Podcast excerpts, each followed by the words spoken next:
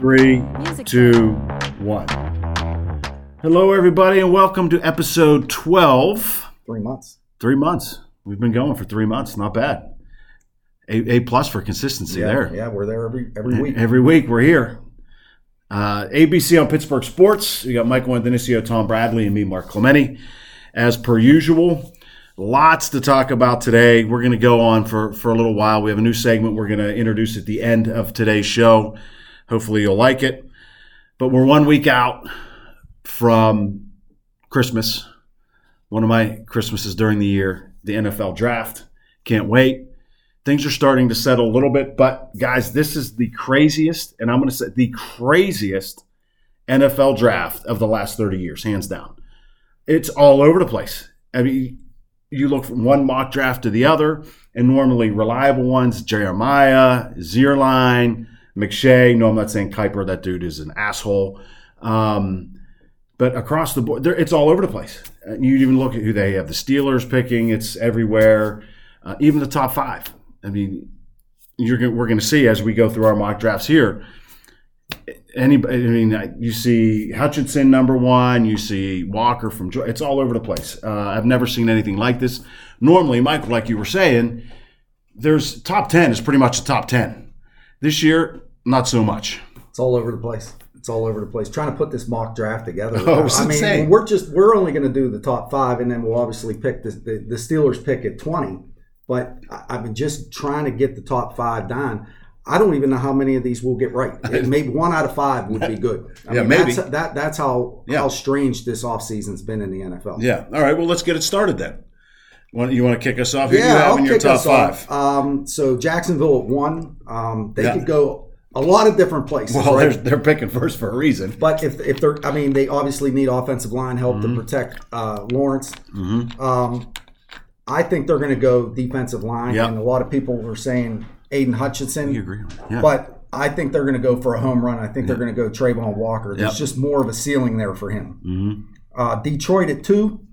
Detroit's always picking in the top five because, well, they're, they're Detroit. freaking Detroit. so, I mean, this could be anybody. I mean, it could be right. Kyle Brady. Who knows? It could be Kenny Pickett. It could be Malik Willis. Who I think, knows? I think they're going to go with the hometown kid, and Aiden It's- Hutchinson. yeah. It's the safe pick. You know, Yep. the ceiling isn't quite as high as it is with Walker with the talent, but he, he seems to be a consistent player. I know you don't like him as I far can't. as I, I think I, I know he didn't come up big in, in, in the in big games. Yes, he just in the he big didn't. games he didn't come up, but I think they're going to take him at two. Um, Houston needs all kinds of things. I've seen Kyle Hamilton there. Right. Uh, obviously, if you're picking in the top five, you need a lot of shit, right? But I think they're going to go with Icky Aquin- uh, Akune from NC State, Yeah, the, the offensive yeah. tackle. And at four, I had the Jets at first. I had Sauce Gardner going there Yeah. just because I like to say his name. Right. I think he's going to be a top 10 pick, but I, I think uh, Kayvon Thibodeaux from Oregon, I, I don't think he's getting enough love. I know he had a rough season this year. He had a ton of double teams at Oregon. Um, I think he could be defensive rookie of the year. And then at five, the, the Giants have Right. to have to get somebody to protect uh, Daniel Jones, right? Mhm. I, I think they're going to take Evan Neal from Alabama. And then at 20, I think the Steelers are going to go Desmond Ridder. I think he's going to be the last quarterback in the first Yep. round taken. I, I think Ridder is the guy that they're going to take. Tom, you want to go next? Yeah. Well, I'm gonna. I'll of course not listen to the rules and vary a little bit. Um, I actually, to be boring, I agree with you on the five players. Um, I actually think that the top five is set. I think those five players are going. Um, I think this draft starts at six with Carolina, and what Carolina does is going to dictate uh, the rest of this draft. If they if they go quarterback, um, I think the draft can go one way. If they pass on on a quarterback there, then I think this there's could be a, all kinds of chaos that goes on. Um, so I, I'm I don't a big fan. I'm, I have a hard time mocking teams to, to, to players to teams Mhm. because one trade and this all Right. goes whoop, Yeah. right out the window. You know that's why I always laugh. Mel Kiper spends a year Yeah. doing this, and then the second pick of the whole draft is a trade, and all that year. Well, start over again, Mel. You made it to the second pick this year. Call us again in 365 days. But I actually agree with with Michael. I think those five players are the players. I think they'll go. You know, I've seen you know Aiden Hutchinson go one. I've seen him go two. I don't think he gets past two. Um, Jacksonville, and the problem is you have Jacksonville and Detroit, two of the worst franchises in the NFL. I mean, you know, anything's possible Right. with them two, but it really seems to be that most of the mocks have narrowed down on those five, and I think the draft starts at six. Um, I will differ uh, from Michael on this. I think this stuff with the Steelers, um, I think this all centers around Malik Willis. Um, if Malik Willis is there, I think he's the only quarterback they take in the first round, including Kenny Pickett. I think if Pickett's sitting there at twenty, they pass on him. Um, because when I look at when I look at most of the mocks, I don't necessarily always look ahead of the Steelers. I look behind them and seeing what else was out there. And honest to God, every mock draft I've seen from players 21 to 32, all 11 of those players are perfect fits to the Steelers. They need so much talent that with the quarterbacks just not being, I think they've talked themselves into liking Malik Willis and, and falling in love for his package that he is. And also, he fits the narrative that Trubisky's a guy that's going to be a one or two year starter here. He could come in, sit behind him, and, and potentially learn. Um, I, I think that there are so many needs on this team that uh, I just don't see them taking a quarterback in the first round unless it's him. And like I said, with the draft starting at six, if if Carolina passes on a quarterback, all the quarterbacks could wind up sitting there by the time the Steelers get there. Um, but I, I am still leaning towards. I think the Steelers are going to take one of the, the Georgia defensive linemen if they're there. Um, we've talked about this in the podcast in the past. Defensive line is where they need to get young, and they need to get young fast. They've done a pretty good job of eliminating just about every position of quote unquote need, with the exception of safety. Um, you know, this podcast, you know, we still have nine days until the draft. Yeah. If they sign a safety between now and then, then I think it's a slam dunk defensive lineman. If they don't sign a safety between now and then, then I think you're looking safety defensive lineman. But that's that's where I think they are. All right. Well, amazingly enough, we were in consensus. I have my picks written down here, and I, I was the same. I, I agree. It's top five. I mean, Walker, Hutchinson, Ekwonu, uh, Evan Neal to the Jets. I think there's going to be a run on the top two tackles early, and the Giants are going to be sitting there. I think they take Thibodeaux because, like everybody else that's picking, they need a ton of help, and Thibodeaux would certainly help. They the also have the seventh pick too, Right, so they exactly. can come back around They- Charles the Cross. offense. Yes, they can address, They, the offensive maybe at line that point they do. Charles Cross, the the tackle from Texas A and M. Uh, with the Steelers, I think that they're going quarterback. To me, if this was all a smokescreen, that was a real expensive smokescreen. Um, they brought every quarterback in. They went to every major quarterback's pro day. That is that's expense, right? And, and so I think that there's, there, without a doubt, they're taking a quarterback. But the one thing I'll say to that, and I've heard that, and I understand that, you know, and, and so far as and I've heard actually, they're definitely taking a quarterback because they hired an assistant quarterback coach. Might be the dumbest take I've ever heard in my life. No, nobody hires an assistant anything ten days before the Right. draft because you might draft something. Um, but what I'll say this is, if, if you think about it from a Steelers perspective, and specifically this group, Mike Tomlin, Kevin Mm-hmm. Colbert, the staff, they haven't scouted, drafted, followed pro days of number one quarterbacks in 17 years. Right. They're it's it's not something that they've done for a long time. And I think the organization realizes that a franchise guy is going to need to be had at some point. And I think they're just doing their due diligence. And I think part of it is just getting into the routine of going out and scouting legitimate quarterbacks hard again and seeing what's out there and talking to them. And, and, you know, all these pro days, with the exception of maybe Liberty, you know, Ole Miss has players that they could draft, and Alabama has players they could draft. And, you know, all these schools have other things uh, that are available. But I really think part of it is just getting back into doing the due diligence of what it takes to find your next franchise quarterback because they haven't seriously looked at a first round quarterback in 17 years. This group. Well, I'll, I'll throw something back at you. This group, it's been very easy to ascertain where they're going in the first round lately. Everybody knew where they were going last year. There was no surprise. Everybody knew they were taking Najee if he was there. I mean, they were all over him. I think the same thing this year. I think they're not hiding anything. I think they want a quarterback. They've done all their homework on the top five quarterbacks, plus that kid from South Dakota State, who's a, late round guy. I don't know why they're whatever, but um, but I think they're going to take one of those guys, whether it's the first or second round. Maybe to your point, Tommy, that if If Pickett or Willis isn't th- sitting there at 20, Ridder is snuck into the conversation. Um, I wouldn't be surprised and shocked if they went there at this point. Uh, I don't think they're going to take Corral. I don't think they take Sam Howell in the first round. I don't. I think both of those guys, from what I've heard inside, uh, some inside baseball talk about both of those guys. They're they're small. There's there, accuracy issues, arm arm strength issues with both guys. I don't think they're first round guys, but I think if Ridder, Pickett, or Willis is there at 20, done deal. So Michael, you I, might be spot on. I like I, think, I like Ridder a lot. I, I started well, watching film on yeah. him last week, and as I was telling you, mm-hmm. the difference between him and Pickett when he feels pressure, he climbs the pocket to pass. Mm-hmm. And whereas Kenny flushes. Gets, he flushes outside mm-hmm. the pocket. Now with his four seven speed, in the NFL, that's not going to work. He's right. not going to be. I mean, I know Kenny throws well off plat, platform. Mm-hmm. Ridder runs a four five. I mean, the kid's real athletic, but his first thing is to pass the ball and then run second. He's always got his eyes downfield, and that's what I've noticed with him. And he's pretty accurate. He won 43 games in college. Yeah. That's a lot of football games. No, there's no question. I, I, think he's better than what we give him credit for. But he, here, I want to bring this up to both of you. This is something that drives me crazy every year. It happens every year Teams get burned every year by doing this. Coming out of the college football season, we see how the players are stacked, how they're ranked. This kid's a first rounder. He's a third rounder. He's a third day guy. And then over the course of the next three months, whatever, yeah, three months, through workouts, the combine, senior bowl, whatever, pro days, pro days, they, they these guys start to skyrocket. That's mind boggling to me. You have the tape. The tape doesn't lie. How can this kid, because he looks good in shorts, Malik Willis, all of a sudden shoot up boards? Malik Willis, don't forget, the end of the college football season, he was in the conversation with those top five guys. But over the course of the last three months, he's now become number one. Mind boggling to me. Well, Mind boggling. And I always go back to Mike Mamula. Always. Oh, yeah. I mean, here's a guy who sucked who was not even on the radar. He runs of whatever he did in shorts at the combine. And all of a sudden, he, he the Eagles take him nine overall. Yeah. It's ridiculous, and they don't learn.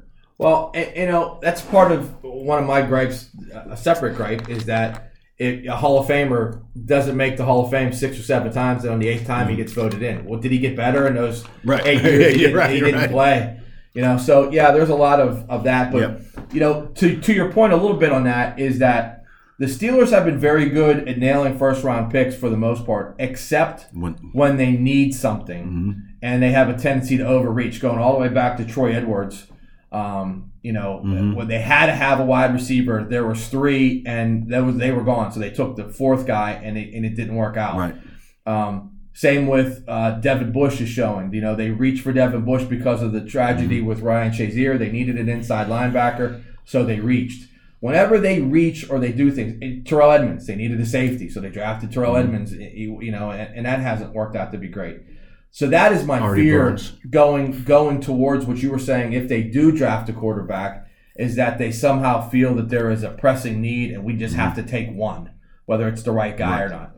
And you know they got to be right about it. And to your point, to answer one of the things I've heard too is, well, maybe they take Ridder or somebody like that in the second round if he's still there. If you think that's your guy, if you mm-hmm. think that's your franchise quarterback, then you take him at 20. Mm-hmm. And to me, if they pass on one of those guys at 20 and then take him in the second round, I, I don't understand that logic. Mm-hmm. I really don't. If he's high enough to be there, take him at 20. It's a right. quarterback. Right, I mean, and that's he gives you the extra year if this is the guy you think's going to be can be your starter for 10 or 12 years, not saying he's going to be a Hall of Famer. I mean, there's, you know, those those quarterbacks don't just, you know, don't necessarily grow on trees. But if he can be a legitimate starter that can make you a contender for the next 10 or 12 years, you take him at 20. Mm-hmm. But I don't know that any of these guys are that guy. I really right. don't. Anything else to add there, Michael, to that? No, no, no. He's spot on. Uh, yeah. He's spot on. Yeah, and they they not only reached for Devin Bush, but they traded yeah, up. Traded up for him, right? So, uh, yeah, you don't always draft on need. But I, I, I think, like you said, they've scouted these quarterbacks. Yeah, I think they, they like these guys. Mm-hmm. Uh, you know, now how much we, we don't know. I mean, like Tom we'll said, find out. Yeah. When Carolina drafts at six, then we're going to find out where yeah. everything else falls. Yeah, so, that was a great point. The draft does start at six. All right, so we'll come back to football in our, our last segment, but for now, let's transition over to the Pirates. Uh, we're a little over a week into the season now. Pirates sitting at five and seven, which is probably where everybody expected, to be quite honest. Uh, let's just get some early takes. What we see, what we like, what we don't like, what's driving us crazy. I'm sure Tommy has something there. Tom always has something for the Pirates. Uh, obviously, they're they're what one in five against the Cardinals in the in the, In the Brewers. Brewers, So right. we know that those two teams are the cream of the crop Right. of, the na- No- no National. League Central. Yeah. So. You know, Milwaukee, this series, you you looked at the pitching matchups. You had Corbin Burnes last night. You had Woodruff That today. dude, it was actually fun to watch pitch. Yeah, he pitched a magnificent game last night against obviously a weak lineup. Yeah. And when Reynolds and Hayes aren't hitting, hmm that's what you get. Uh, obviously, so far this year, the lineup is weak. That's the frustrating part. Tom's obviously going to bring up a couple players I know that's coming. Um, so I won't even mention them, but the, the I'll, I'll talk about the break points Yeah. because I'm the glass half full. When it comes to the Pirates, Pirates, you are no doubt and, and Tom's glass half empty. Uh, Roansy Contreras. Wow. filthy. Uh, That dude absolutely just- filthy. Uh, the other night against you know a Milwaukee lineup that can put the ball Right. Mm-hmm. over the fence. Now he hung a, a, slider to Hunter Renfroe, but that was the only hit he gave up in three innings. He struck out 5 Mhm. Um, he's been on a roll. He's fun to watch. That's somebody to watch. Diego Castillo knows what he's doing at the plate. Um, Right. the kid is a professional hitter. Now, Tom always talks, and it's always in my head now about position flexibility, which drives me nuts. He was playing right field today, made a mistake out there Right. today, Mhm. and I don't know if it cost him because it was a three-run homer that followed it, but it, it was a it was a bonehead play. He'd never played a, a, a professional inning in right field, and so they Got to get that punch card checked. Yeah. Yeah, Got to get that one. Yeah. Work it towards a free hoagie. Yeah, yeah. Get all nine positions checked, and you get a free hoagie. But Actually, you don't. Not even gonna No. charge you two bucks. Right, exactly. So, you get a discount. You get a discounted hoagie. No, I, th- those are the guys so far that have been fun to watch. Mm-hmm. Uh, and then obviously Mitch Keller today. I, I was worried again because it, you know it- we talk about spring training and you know he's changed this, he's changed that. Um, 18 of his first 19 batters he faced today, he had strike one. Now that that's that's half the battle, right? Mm-hmm. Right. This game isn't brain surgery. Mhm. You throw strikes, you're going to get guys out. Yeah, sure, you're going to give up some runs, but you're not compounding it by walking guys. Right. He pitched five and a third, seven strikeouts, four hits, three of them were singles. Um, he pitched fantastic today. Hopefully, he can continue to do that. But you know, the guys that have been pitching out of the bullpen, like Wil Crowe, those guys have really pitched well. The problem is the starters haven't been able to throw strikes consistently enough. This team can't give up five, six runs a game and expect to win with that kind of offense. Well, I mean, I'll be mildly optimistic or mildly positive about them if, if as long as I can. I mean, they're when the young players play, the guys that have potential, they get my interest. You know, I, I made fun of Josh VanMeter, and I apologize to his parents for making fun of him last year. If that's his name, I don't even know what his. It doesn't matter what his name is. He's going to be selling hot dogs in three weeks. The point Let's is, hope he will be. yeah, the, the, the point is is that you know when I look at the lineup and I see guys like Castillo in the lineup, and Mhm. Brian Hayes and Bryan Reynolds, obviously, but the guys that have you know some potential, even Hoy Park when he's not playing in, in the Right. revolving right field because everybody has to take a turn. It's like volleyball. Everybody has to. Right. We just rotate. Okay, you go out in right field today. You're right, go yeah. outside and and and play right field today. I, I mean, but you know, other than that stupidity, when I see the young kids in the lineup, there's some there, there's some bright spots. I mean, you know, typical Pirates to me, their best two starting pitchers are in the bullpen, not in the rotation. Right. So we got that backwards, and and the you know the everybody has to get a turn lineup that I see this guy Right. this guy right up every day. Um, other than that, I mean, the young guys, you know, there's some interest there. Even the guys like the Jake Marisniks of the world. I mean, he's he's a valuable piece in that he's a good defensive player. Yeah. He's not going to hurt you out there. You know, he's not these you know punch guard guys Right. that has to go out and play all Well, nine how, how about positions. my, I didn't even bring it up, but how about Michael, Michael Chavis? Chavis. That's Yeah, what I was. exactly. Yeah. Okay. Yeah. Yeah, I mean, Chavis is another one that you, you know. Chavis is Diego Castillo. Those guys should be playing every day. Yep. You have the DH spot. You know, the softball player leadoff guy. Uh, you know, uh, Yoshi, whatever his name is. Those guys don't have to play every day. It's not. You know, there. They, you know, there's no. We know what those guys are. Maybe Yoshi's got a little bit more upside than the softball player, but I mean, the We're just guys. gonna call him softball player. Yeah, I mean Castillo and and and Chavis and those, even Hoy Park. I mean, those are young guys that have got to play. You got to see what you got before. We, we talked about this last week. Before that next wave of Right. prospects come up, and you know, it's also you know the Pirates. eh, You know, and I heard it just an unbelievable. And since I don't think we're doing rants this week, I'll rant on this for now. Uh, we'll rant. But I, We'll I heard definitely have to Derek. Shelton say this week that when he made his Sunday lineup and didn't have the two players that PNC Park people pay to come see Right. Yeah. in the lineup at home, when he was called out on our by our friend Friend DK on Monday. He's like, oh, you know, I never really thought about that. Well, how the hell do you not think about that? I mean, seriously, you have two. Can, you have two conceivable Major League Baseball players on your Right. 28 man roster. Two. Just Two. two. Not 28. Two. So if you take both of them out of the lineup for one day, you think you might go, well, shit, what are we going to do? Yeah, what are we going to do with the rest of this thing? And how about all 14 people that showed up? Eight of them to run the bases after the game because it's Sunday. Kid, take your kid to punishment day, whatever they do down there. I mean, I, I mean, I don't get it. What, how do you how do you sit those two guys at home? You're going to go get drudged in Milwaukee for three games. Sit them one of those games where somebody out there eating a bratwurst doesn't even know who Bryan Reynolds or Brian Hayes is. You're sitting at home and you sit these two guys. I, I just don't get it. Yeah. But I mean, that's just this organization, and that's why I get as frustrated as I do with this organization. But I I, think I started this off by saying I was going to talk about the bright things. Yeah.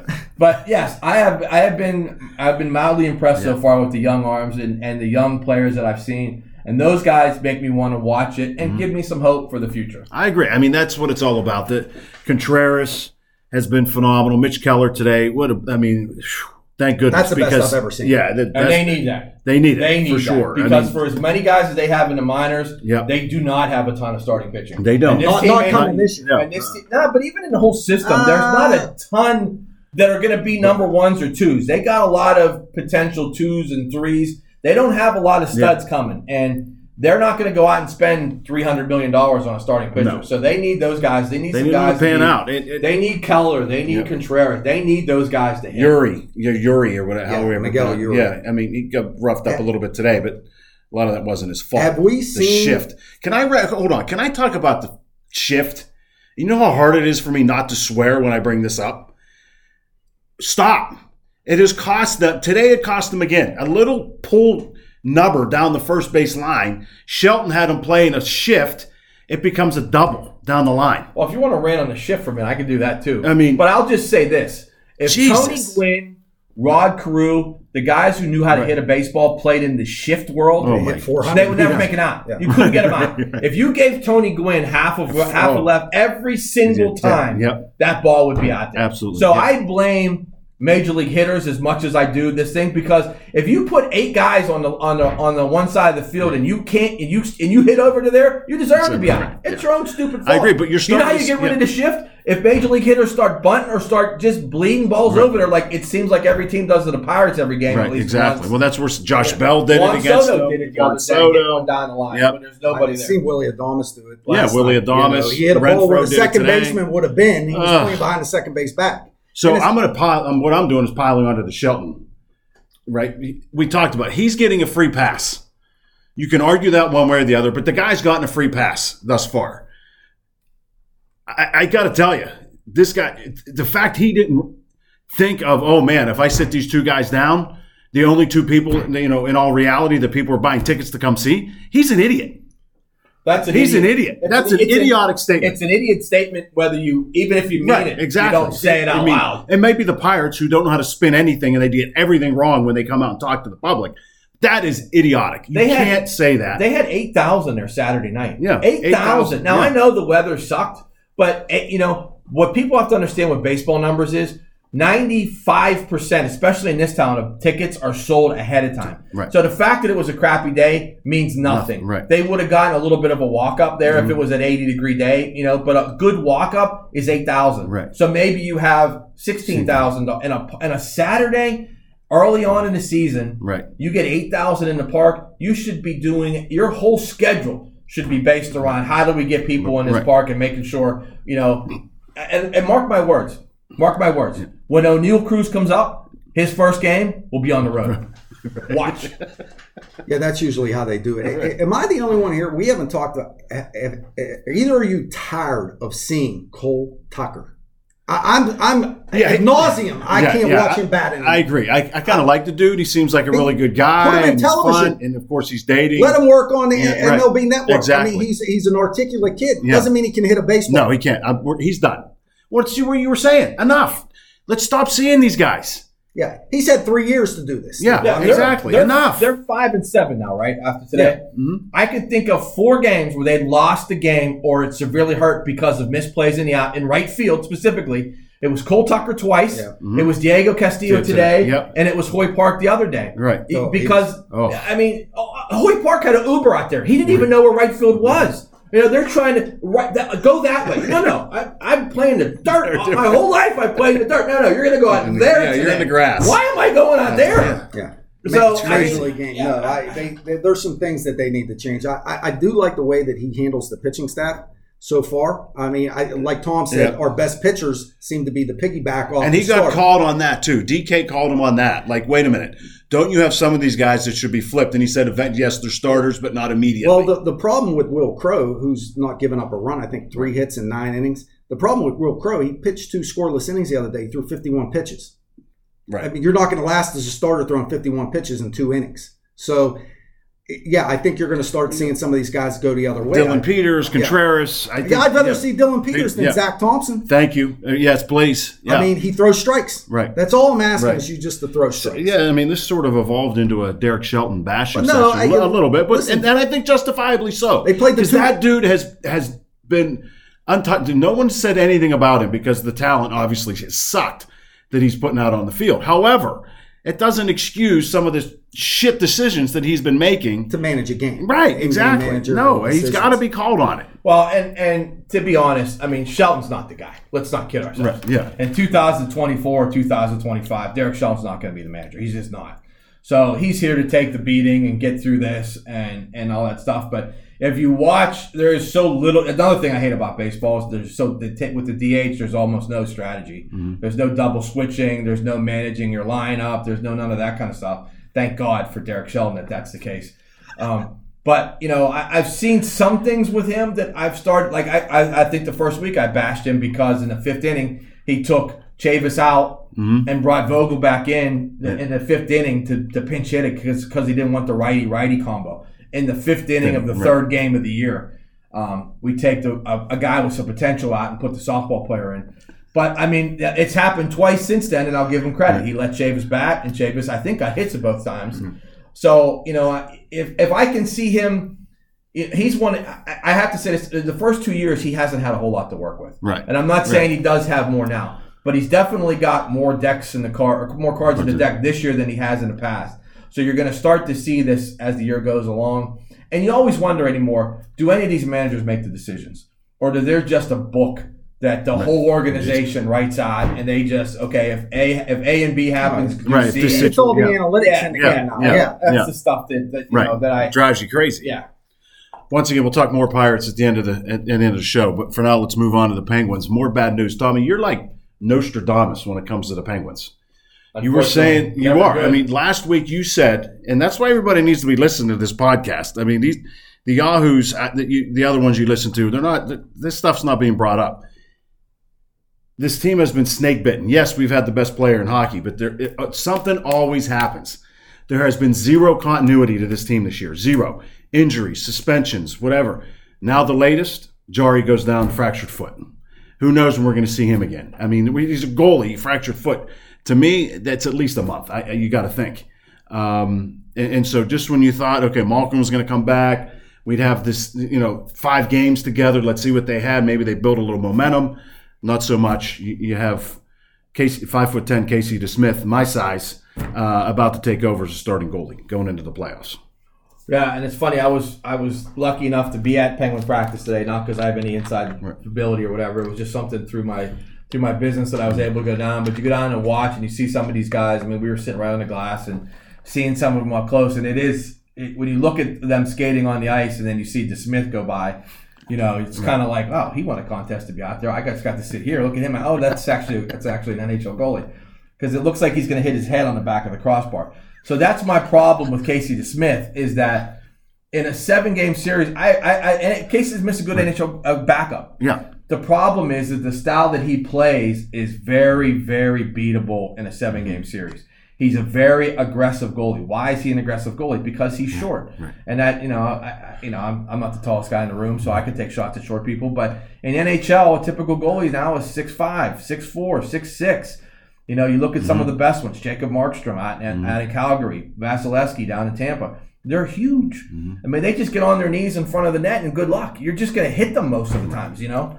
And that's not what Casey is. Casey's short. He has to play super aggressive. And I'm afraid that in a seven game series, when there's more scouting, when there's more getting to know tendencies and things like that, the teams are just going to pick up how far out of the net he comes. Because again, Michael, I'll try to give you this will be hockey 101 this week. Can't wait. It's all visuals.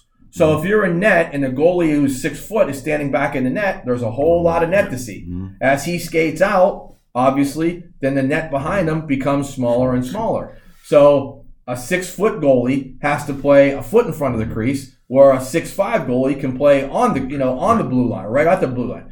So you know there's an extra foot behind Casey DeSmith because he's doing what he has to do to compensate because he's not tall enough.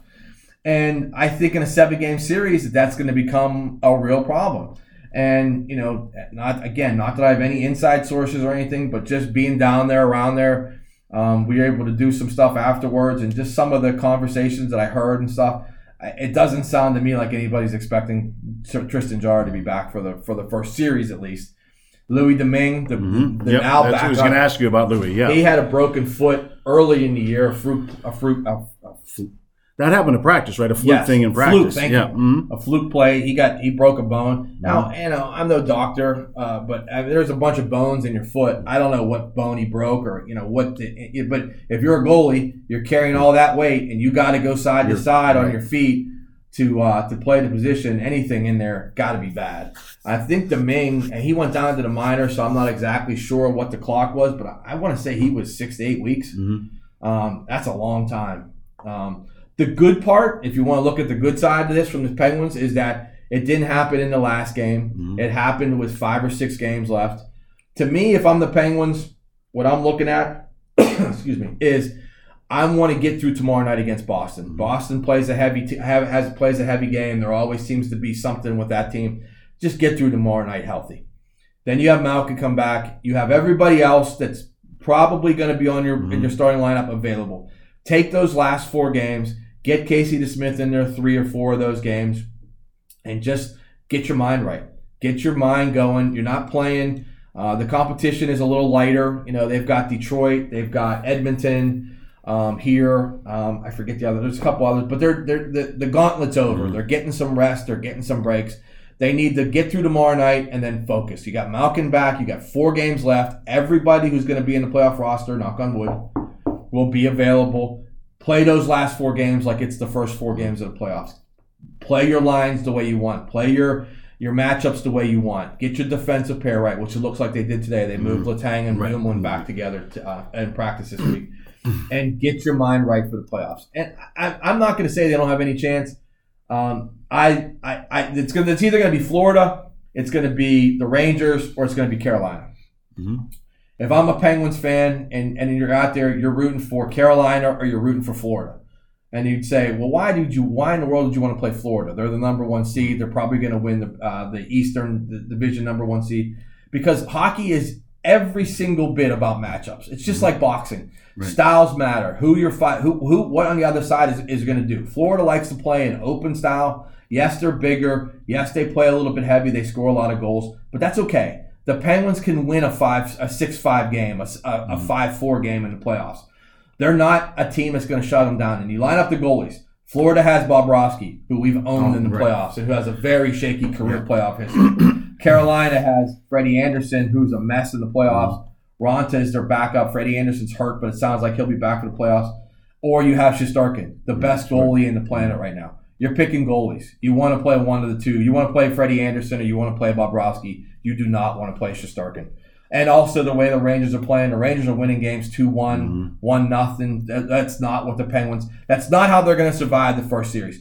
If they're going to survive the first series with Casey DeSmith in goal, they're going to have to win games 5 4, 4 3. It's not going to be your typical 1 nothing, 2 1 games if they want to survive. So I think Florida and Carolina are, are mm-hmm. likely to be the matchups. Um, and I wouldn't mind either one of those, honestly. No, I agree. I don't think they want to see the Rangers in the first round because that'll be another early exit, and they'll be playing golf real soon. So, one more Penguin thing coming later as well. For now, Michael, you're back. Yeah, I'm back. Okay, I'm back. It's Drink a little coffee over there Yeah, while we were it- talking hockey it- to stay awake. It's weird that the NBA playoffs are actually uh, started in the and hockey is still Right. in the regular That season. is weird. It's, It's- yeah. Well, it's an odd season, but Yeah. um, you know we're only a couple games into the NBA playoffs Mm-hmm. so far. Um, Very entertaining and- and, thus far. You know, everybody looks at the big names. You know, your Kevin Durant's, your Kyrie Irvings, your Jayson Tatum's, Joel Embiid's, Mm-hmm. Steph Curry's, those kind of guys. So far in these the short amount of Mm-hmm. games that have been played in the playoffs, we're hearing names that you typically don't hear. Um, Golden State's up two nothing on Denver. Jordan Poole's been the best player on on their team. He scored. Mm-hmm. He's uh, been the best player on the court. Period. The he, end. He scored 30 in game one Mhm. against Denver, and they blew Denver out both games. Um, Dallas wound up tying up the series Mm-hmm. with Utah. Dallas is without Luka Doncic. Okay, he has the calf strain. It doesn't look like he's going to play until maybe game five or six. Um, and Utah thought, man, well, we're going to Mm-hmm. go into Dallas and win two games. Dallas winds up getting the split, even though I know Utah is the road team. You're looking to just get one on the Without other team's Doncic, floor, yeah, right? absolutely. But they didn't look good in either game. They could have lost game one and game two. Uh, Jalen Brunson drops 41 on them. Mm-hmm. Uh, you know, Jalen Brunson's making himself some money for next year. He's a free agent. Um, the Memphis Minnesota series, that's the young guys. Everybody Mm-hmm. wants to talk about the young guys, the Ja Morants. Uh, Anthony Edwards went off in game one against uh, Memphis, and Memphis didn't hold court in game one. Everybody thought, well, this Memphis team's fake. This is, you know, the playoffs are Mm-hmm. They're young. They're, young. learning. Yeah. They held Edwards to 20 and they held uh, Cat to 15 Mm-hmm. in game two. And, and Ja had a great game. And their bench wound up scoring, I, I think, 40 points off the bench. They had three guys with 13 each. Um, so that series is tied up 1 1. The interesting one is Phoenix and New Orleans, the 1 8 game. New Orleans comes out last night. Listen, I went to bed before that game even started last night. I'm like, well, Phoenix is going to blow this team out. Well, New Orleans winds up blowing out Phoenix on their home court. Uh, Brand, uh, Brandon Ingram drops 37, and then Devin Booker winds up uh, pulling a hamstring. So he's likely to miss games three and four. This could be interesting. This New Orleans team can score the basketball, and Devin Booker is the best player Phoenix has. So that series in the West is going to be interesting. In the East, everybody's talking about Boston and, and obviously Brooklyn. Game one, Phenomenal game. I mean, one of the best NBA wow. games I've ever seen. You know, Tatum hits the shot at the buzzer. The crowd's chanting at Kyrie Irving. He's flipping He him sucks. off, He's, right. he's flipping him the bird. He got a fifty thousand dollar fine, which is equivalent to Right. like ashtray change Right, for yeah. us. Um, that's game two tonight. Boston holds a one game lead. Miami's blowing Atlanta right Yeah. off the floor. Um, Jimmy Butler had 45 last night. I mean, uh, they're really deep, Miami. They don't have a lot of superstars, but they're really deep as the one seed. Uh, I picked Milwaukee to go to the finals. Um, they held court in game one against Chicago. They play tonight. And I was wrong. I, I so far, I thought Philadelphia was going to Mm-hmm. implode. You know, I didn't like the James Harden trade. I don't think he fits with Embiid. And then Tyrese Maxey comes out of nowhere. I mean, he had 38 in game one and 23 in game two. Who would have thought Tyrese Maxey would have had those type of games in those? So these series are are going to get tight, and we're going to start to see that next week. We're going to see some teams might be out by mm-hmm. next week by the by the time we talk. But so far, the NBA playoffs have been about guys that we don't typically talk about, like the Jordan Pooles, the Tyrese Maxies, the Jalen Brunsons. These are guys that have stepped up in the first couple games. So it's going to be interesting to see where it goes from here. We'll keep tabs the rest of the way as we go through the NBA playoffs. So far, it's been very interesting. It's picked up where the NCAA tournaments left off. Some great games out of the gate so far. A lot of intrigue. These, uh, you know, I mean, solid players. I don't want to say no name players, but solid players stepping up and playing like superstars, uh, which what you, is what you want to see in the playoffs. Whether it's you know hockey, basketball, baseball, whatever, you need contributions from other guys that aren't your superstars, and you're seeing that, and th- th- that's what's making a difference for those teams. All right, so we're going to start a new segment this week. We're always trying to innovate and come up with new ideas and make it more interesting for our listeners out there. We're going to do a segment called Fact or Fiction. Rapid fire, stuff that's happening out there. You hear various rumors. We're going to discuss whether or not we think it's fact or if it's fiction. So let's start off with some NFL talk. News broke today that Deebo Samuel asked for a trade from the 49ers. Deebo, one of the best wide receivers in football. We, we've talked about He's a running back too. right, exactly. A wide back, as he calls himself. Um, we, we know what's happening with the wide receivers this offseason. It's just, I mean, they're making money left and right. It's crazy what, what has happened this offseason. So, fact or fiction, guys? Deebo Samuel will be traded. I say I say fiction, uh, just because he he is the perfect fit for what Shanahan does in San Francisco. I mean, he he he does something that no other wide receiver does. Mm-hmm. You got a guy that led the team in rushing, led the team in receiving. I don't know if he fits everywhere. If you play him at just wide receiver, how valuable I think you fit him in. You, You get him him on in. your team. You you, you, But you I- adjust I- a few things I think him. it's fiction. I think you're, you're going to have to give up a lot to get him. And San Francisco holds all the cards right now. Mm-hmm. If he sits out, he sits out. I, I don't. I don't think they're just going to move him just for the sake of moving him. I think it's fact um, because there's a lot of stupid football teams that have a lot of draft picks. San Francisco's first pick in this draft is the 61st pick because Mm-hmm. of the moves that they've made, uh, moving up to get Trey Lance, which was still doesn't Oh, make any yeah. sense of that move. But um, and you know, Michael, you applied logic to what uh, Deebo Samuel is. He fits perfect in the Shanahan system. Well, this is the NFL. Again, there's a lot of stupid people out there. there, there a lot of people just collect football cards. And he's a football card. He's a name. Everybody watches him in the playoffs. You know, you have the, the, the Giants, you have Mm-hmm. the Jets. You know, the Jets were hot after Tyreek Hill. They have draft capital to make that move. Um, there's something to salary me. cap room too There's to something to me boatload. about that. There's a few of these quarter, a few of these wide receivers um, that are in this boat with Samuel that are you Mm-hmm. know coming up on this big money deal that want to cash in. He's the only one that demanded a trade before the draft so far, um, and these are the kind of deals that get done in the summer. So to me, I got a feeling an agent or somebody knew Mm-hmm. that there might be somebody interested in him. He goes public with it, maybe for San Francisco's hand. He's getting traded.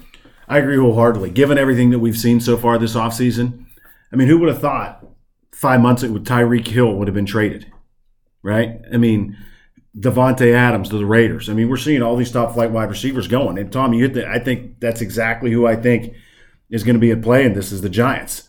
They have the draft capital. They have the money. I wouldn't be shocked if Deebo Samuel's a Giant by the end of the week. And it's a need because Right. the Giants Yeah. don't have any weapons, Right. so it, it is a need. I- And the Jets too. The And the Jets, Jets, too. yeah. But Mhm. I think the caveat is is if you're going to trade for him, obviously he's going to want a contract up front. Mm-hmm. And we're seeing wide receiver. It's funny when we grew up, running backs were king, right? Right. They rolled the roost. Eric Dickerson held out, Oh, yeah, in, yep, you know, mhm. in in L.A. You know, and then he wanted more money in Indianapolis. Now it's the wide receivers seem to hold all the cards. It, the, the game has get- changed. So absolutely. we'll see. So to that point, with a premium being placed on wide receivers, fact or fiction, guys, there will be more wide receivers picked in the first round because of that fifth year in control than there will be any other position. I'll say factor this too, um, and the reason why is the fifth year. We've talked about this numerous times on this thing. First round means in the NFL you get a five-year contract. Second round on you get four. And with the way the wide receivers are playing, if I ran a franchise right now, there's 50 wide receivers every draft, every single draft. Yep. That's all they do in, in, in, in, in, in college football throw the ball. Everybody's got four. Look at Pitt. Pitt's got six wide receivers that could probably play in the NFL over these next few years. And that's Pitt. I mean, they're not exactly, you know, known for their wide receiver production mm-hmm. in bulk over the years. But I mean, if I was a, if I ran a franchise, I'd draft a wide receiver, run them after their mm-hmm. first contract, I'd move on and just draft, Keep keep, drafting. Yep. There's you could draft guys. The Steelers are going to draft a guy probably in the fourth or fifth round this year as a mm-hmm. wide receiver that's going to contribute. It's an easy position to replace. There's no way I would pay big money for it. And I agree, and I say fact that there's going to be a ton drafted. I, I say fact for the simple fact that I've been following these draft picks, and that's the position that's loaded the most. Um, you could see six wide receivers go in the first round out of pure position. We're not just talking offensive line. You know, there's tackles, there's guards, there's centers. Pure position wise, yeah, fact, definitely. Wide receiver is going to have the most taken. I, I'm, I'm fact as well. I think you're going to see eight or nine wide receivers go in the first round. There's going to be a run on them. You're going to see guys who we thought were going to go in the second or third round, even Skyy Moore. Right when we first started having these conversations, Skyy Moore, the local kid from Shady Side Academy, Western Michigan, third round pick. A lot of people think he's he's worked his way into the first round. Uh, Dotson from Penn State, he's going to be a first rounder. And so, Tommy, I think you hit the nail on the head in terms of why and what's happening here. Um, and as a result, I think yeah, eight or nine definite, definitely we're going to see come off the board in the first round. Okay, next fact or fiction. Pens Pens end up as a wild card in the playoffs. Michael, thoughts? Fact or fiction? Fact. I, I, I don't. I mean, Tommy said that the rest of their schedule Yeah. is weak. I haven't seen anything out of them that's going to prove otherwise. I mean, I'm, I'm not watching the games, but I'm watching the scores, and I haven't seen anything. So I, I would definitely say fact. Okay, Yeah, I think it. it I think uh, it's Pro, I'm going to say fiction. I tell you what, I'm going to I'm going to go opposite. Another reason I say why is everybody ahead of them has been on fire, and every and the Penguins have obviously been stumbling. You know, hockey's one of those things where everything evens out over time. The Rangers or Carolina, I mean, it seems like they win every night. Washington's been winning every night. I think they're going to cool off. And I, I think you're going to start to see the Penguins, um, you know, start to ratchet it up a little bit. I, I think I wouldn't be surprised if they win four of their last five, three of their last four, some combination like that. Go into go in there with a little bit of a hot streak. I think they're going to sneak. I think they're going to be the third seed in the Metro, which will place them against most The likely Rangers. either Carolina or, Or the the Rangers. Rangers, yeah. I'm going to say fact. Uh, I hate to say it, and I hope I'm wrong. I, I hope I'm wrong, but this is an old team.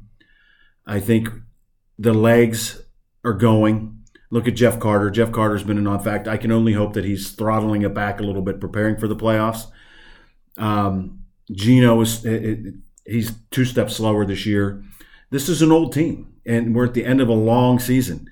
And I think that's what we've seen over the last 11, 12 games, in addition to the injuries. But I think this is just an older team, and they are who they are at this point. I mean, we used to talk about they know how to turn the, they flipped the switch when when the time came and the lights got brighter.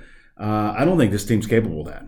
All right, we've talked about it. they don't have the team speed that they once used to have, and so I think what we're seeing is who they are. And so I think it's fact they're going to end up in a wild card spot. They're going to struggle down the stretch. And but like you, you talked about before, I think that puts them against you know maybe a Florida uh, or Carolina, which maybe end up for the better. So who knows? But I think they're going to end up in a wild card spot just because this team, in my mind, is shot. All right, Pirates. Fact or fiction? Cal Mitchell will be the first call up for the Pirates this year. Lord knows they need a, a right fielder. Well, it should be fact, but it's actually going to be fiction. Um, I think the first call up is probably going to be either Tom alluded earlier before the podcast that it's going to be a pitcher, Mm-hmm. um, or it's going to be somebody like Anthony Alford, and they're going to send Hoy Park now, um, or Cole Tucker, maybe. Cole Tucker, hopefully, uh, one of those guys. But I, I think it's it's gonna it- it's not going to be one of the young guys. But but Mitchell has really really been on fire. I mean, before I left today, I checked. Indianapolis was playing a day game. He was three for three when I left. I think Mm-hmm. he's almost hitting four hundred. Yeah. Yeah, I think uh, we talked about before we started. You know, just out of sheer numbers, it's probably going to be a pitcher. Um, if if- so, I will say fiction. But if the question was, will he be the first position player? Yeah, I think he could be. I mean, the Pirates most nights start one major league outfielder, then we have to we have the punch cards out there playing the rest of them, trying to get all their nine holes, their nine spots parked, um, plucked. But um, if they want to start a major league outfield, I mean, he certainly is the guy down there to come up and be. And it's not Oneil Cruz. And the guy that I'm, I'd like to not to change the subject, but I'm, I'm watching Travis Swaggerty too because I think he would have been up here last year if it wasn't for a shoulder Mhm. injury. But uh, I think I, I'm going to say fiction. Okay. Uh, but yeah, I want to say fiction, and- it's for the reason that we've already discussed. This team does nothing. They're not. They're going to call up Alford. I think Michael's absolutely right. They'll call up Alford before they call up Mitchell. Uh, instead of driving more interest, fan interest in, in getting another younger player up here and, and, and having him start to learn at the major league level uh, and maybe carry some of that momentum. Look, we all played baseball. I don't, if you're in AAA, you're seeing the ball that well. Let, call him up and let's see if he can carry that forward. Obviously, he's seeing the ball really well right now. I look, I trust me, I get the difference between Major League and AAA. But when you're seeing the ball that well, you're seeing the ball that well.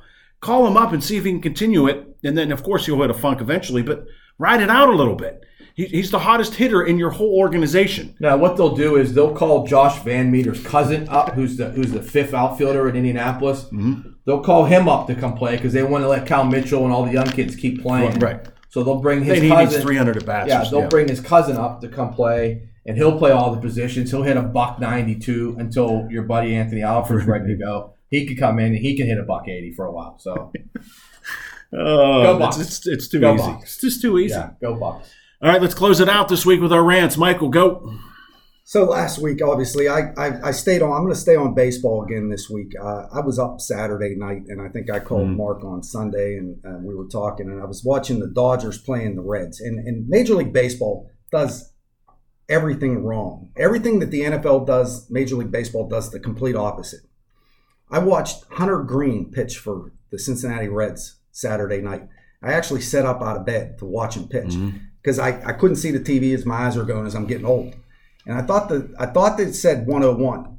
And I was like, well, maybe I should sit up and see if that actually said 101. Then the next pitch was 102. He threw 39 pitches over 100 miles an hour.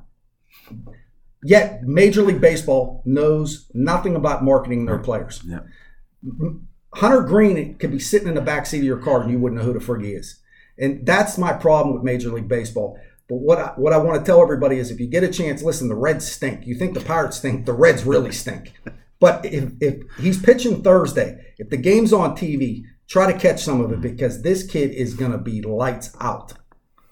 Well, I actually had a different rant about not wanting to be Ron Hextall or Brian Burke, but I'm going to change it just to build on your what you just said about how bad Major League Baseball is at marketing their players. Well, then there's the NHL. They're mm. worse. They always Yeah. have been. They always will be. They're number four for a reason. So I, I want to say, and I, don't quote me on this, but I am pretty sure that every time Sidney Crosby and Connor McDavid have played against each other, it's been on a weeknight, and most games have not been nationally televised. It's coming That's- up again here. They're going to be playing. It's not. I think it's this coming Tuesday. Again, a Tuesday night in April where nobody's watching hockey. Everybody's getting ready to, for the playoffs, and I don't care if it's on national TV or not. Um, Crosby and McDavid are arguably the two biggest stars in hockey. Mhm. They have been for the last few years. Um, and every time they play, it's not on national TV. You know, they'll put Boston and Philly and Chicago because they're big markets on Saturday afternoon or Sunday afternoon on the old NBC games and things like that. But goddamn if they'll put the two biggest stars on there. You know, and that's what the NFL always got right. It's what the NBA got right for a long time. N- You know, it was about the players, it wasn't about the team. Mm-hmm. And the NHL has just failed miserably. Even Sidney Crosby, who's the, who's been the face of hockey for a long time. Do a lot of people in Kansas no one- City right. know who Not Sidney Crosby is? no. I guarantee you, they know who LeBron James Mm-hmm. is. You know, do do people in you know I don't know uh, Rock Hill, South Carolina, do they know who Sidney Crosby is? No, probably not. No. McDavid and Crosby on a Tuesday night at the end of April is a crime against humanity for when it comes to sports. That game they play only twice a year. Every one of them should be on a Saturday national televised game, and it's not that hard. But the NHL has screwed it up for years and will continue to do so. Yeah, and, it, and I thought that was going to change, Tommy, too, with ESPN and, and TNT coming on board this year, and the four letter could promote it. They're not promoting it at all. It's buried still in what Sports ESPN Center. has done to hockey is a, Yeah. is is another crime. I mean, you have to. The Penguins have played five games this year. We have to have ESPN Plus. Yeah. I mean, my dad's been a hockey fan since the day that they they, they invented the, the the puck, and he has to come over to my house to watch a Penguin Ranger game, which Mm-hmm. was an important game. Because he don't know what the hell ESPN Plus is. Most people don't know. But and, and beyond the fact that you know a lifelong fan can't find it, bars don't have it. Right. You know, you can't go out and have a beer and watch a Penguin game somewhere because it's on some freaking app. That Well, you don't want them going to a bar anyway. You want them to buy beer Well, from you yeah, and watch true. it at but home. let's just say they're not uh, in my general vicinity. they live in North Hills. They, Okay, go buy, right, they yeah. go to any bar they want. But I mean, it's just it, it just the, the, the stupidity of it all. And it, they got. I think the NHL fell in love with the ESPN letters and thought, Yeah. oh, this will be great. And they didn't read the fine print where they said every ESPN game is going to be on some app that nobody has. Yeah, great point. My rant, Tommy. Did you see WrestleMania this year? I did. I meant to bring it up to you right after it, but it's been a little chaotic. Incredibly disappointing. Incredibly disappointing. And I'll go to the biggest match: Reigns and Lesnar. Right? I'm sitting there with Leo. We wanted to watch it. What a garbage match. There were no surprises. Back in the day, you, you have celebrities running in. You know, you had this happening, that happening. What's happened to the creativity in WWE? Is AEW stealing it all away? I mean, I was thoroughly, thoroughly disappointed with WrestleMania. I'd love to get your take. Well, there's a little bit of speculation that Reigns got hurt in that match, Okay. and that's what ended It's it just so weird. quickly. Yeah, but, it was just. but what I was surprised about is that the the rumored main event for next year is Roman Reigns versus The Rock. They're they're related. right, they're yeah. family. Um, Roman Reigns' storyline, which I'm sure Michael knows, is that he's the head of the table. He's the head of the That's right. Samoan family, which in wrestling is is is a legendary tree of wrestlers. You know, going back 50, 60, Oh, 70 years um, to when the Samoans had their own you know promotion in Hawaii, which is uh, it- it's actually part of the series, The Young Rock. On they they chronicle his life and, and show you some of that stuff. But you know, it just made all the sense in the world. I thought that at the end, when Roman Reigns won, he's holding the belts up, Mhm. he's the big guy, and all of a sudden, you know, the Hear- Rock's, cue the Rock's music. music plays. He Yeah. comes down, stares at him, you know, and Right. everybody would have left. And that's what that's what when you talk about stuff like that, that's what the expectation is. It's something. It's Mm-hmm. Right. WrestleMania. Something Yeah. big's gonna happen. It was cool seeing Stone Cold Cold, wrestle. right. Mhm. I can't believe at 59 with a broken neck, he took a back, he took a suplex But, onto the concrete, which I almost. yeah. It's just like, oh my god. How about McAfee? Let's talk about the local Yeah, guy a the little plum bit. guy, the plum, I mean, stealing his show. He really did. I mean, his athleticism was off the charts. He, he represented himself very well. We were very impressed with Pat. I didn't like the stunner to him. I thought Yeah. that was too typical. Like that was the stuff I'm talking Well, about. Like I didn't, you know, the, it's the like Stone Cold on. stunner to him, I didn't mind because he said afterwards in an interview that was as a wrestling fan growing up, it was a dream of his to get a Stone. What I didn't Right, like right. was Vince McMahon pinning him. Oh, yeah, that- the big sad- pop, yeah. everybody's happy, then he got to come Yeah. in and take his shirt off, and you know all that kind of crap. But but yeah, no, I agree with you. I, I thought the you know my son is borderline. He's in and out of wrestling. Mm-hmm. Um, AEW, I I don't know. I, I don't I don't have a lot of. Uh, it- it's all it's all the guys that used to be Right. over here. Now they're over there. Their matches are a little bit longer. They bleed and they swear. You know, I mean that's that's the only difference. You know, I I don't. I, you know, I still think the WWE is the is the best product. But yeah, I agree. Going into it, I didn't think it was going to be a great WrestleMania. They do it on two nights now. Right. to Yeah, stretch it all a- out. Yeah, there's a lot of matches fan. on there that probably shouldn't have been on there. exactly. Yeah. Um, but you know, we all watched, and that's what they want. That's So, it. Paid my money for it for sure. Anyway, that wraps up. Great show, guys. We're 56 minutes. Of, Bef- of the Before we go, I just yeah. want to give a shout out to my buddy Jeff Burke, who's now. Oh, yeah, yeah. Jeff Burke is now listening to the show. Now he's listening to it. He's going back to listen to the first. He's binge binge yeah, listening. it's like he's watching Ozark on Netflix. but I appreciate it, and he, he gave us. I thought a compliment at first. He said that you guys are better than um, Paul Zeise, and I said thank you. And then I thought about it, and I've listened to Paul Zeise, and I thought, well, was that really a Mumbles. compliment? But I, I just before we got off the air, I wanted to throw out a, a shout out to Jeff Burke. Yeah. And thank you all for listening. We really appreciate Yes. it. And we're going to continue to build this thing. We're committed to it. Obviously, this is, as we said, this is our third month doing it straight, and we're going to continue to do it, continue to refine it, make it better. So if you have any, have any thoughts like Jeff did, please share. And, uh, you know, we'll do the best we can to keep you entertained for about an hour here. So have a great week, everybody. Thank you for Tommy and Michael. This is Mark. We'll talk to you soon, everybody. Take care.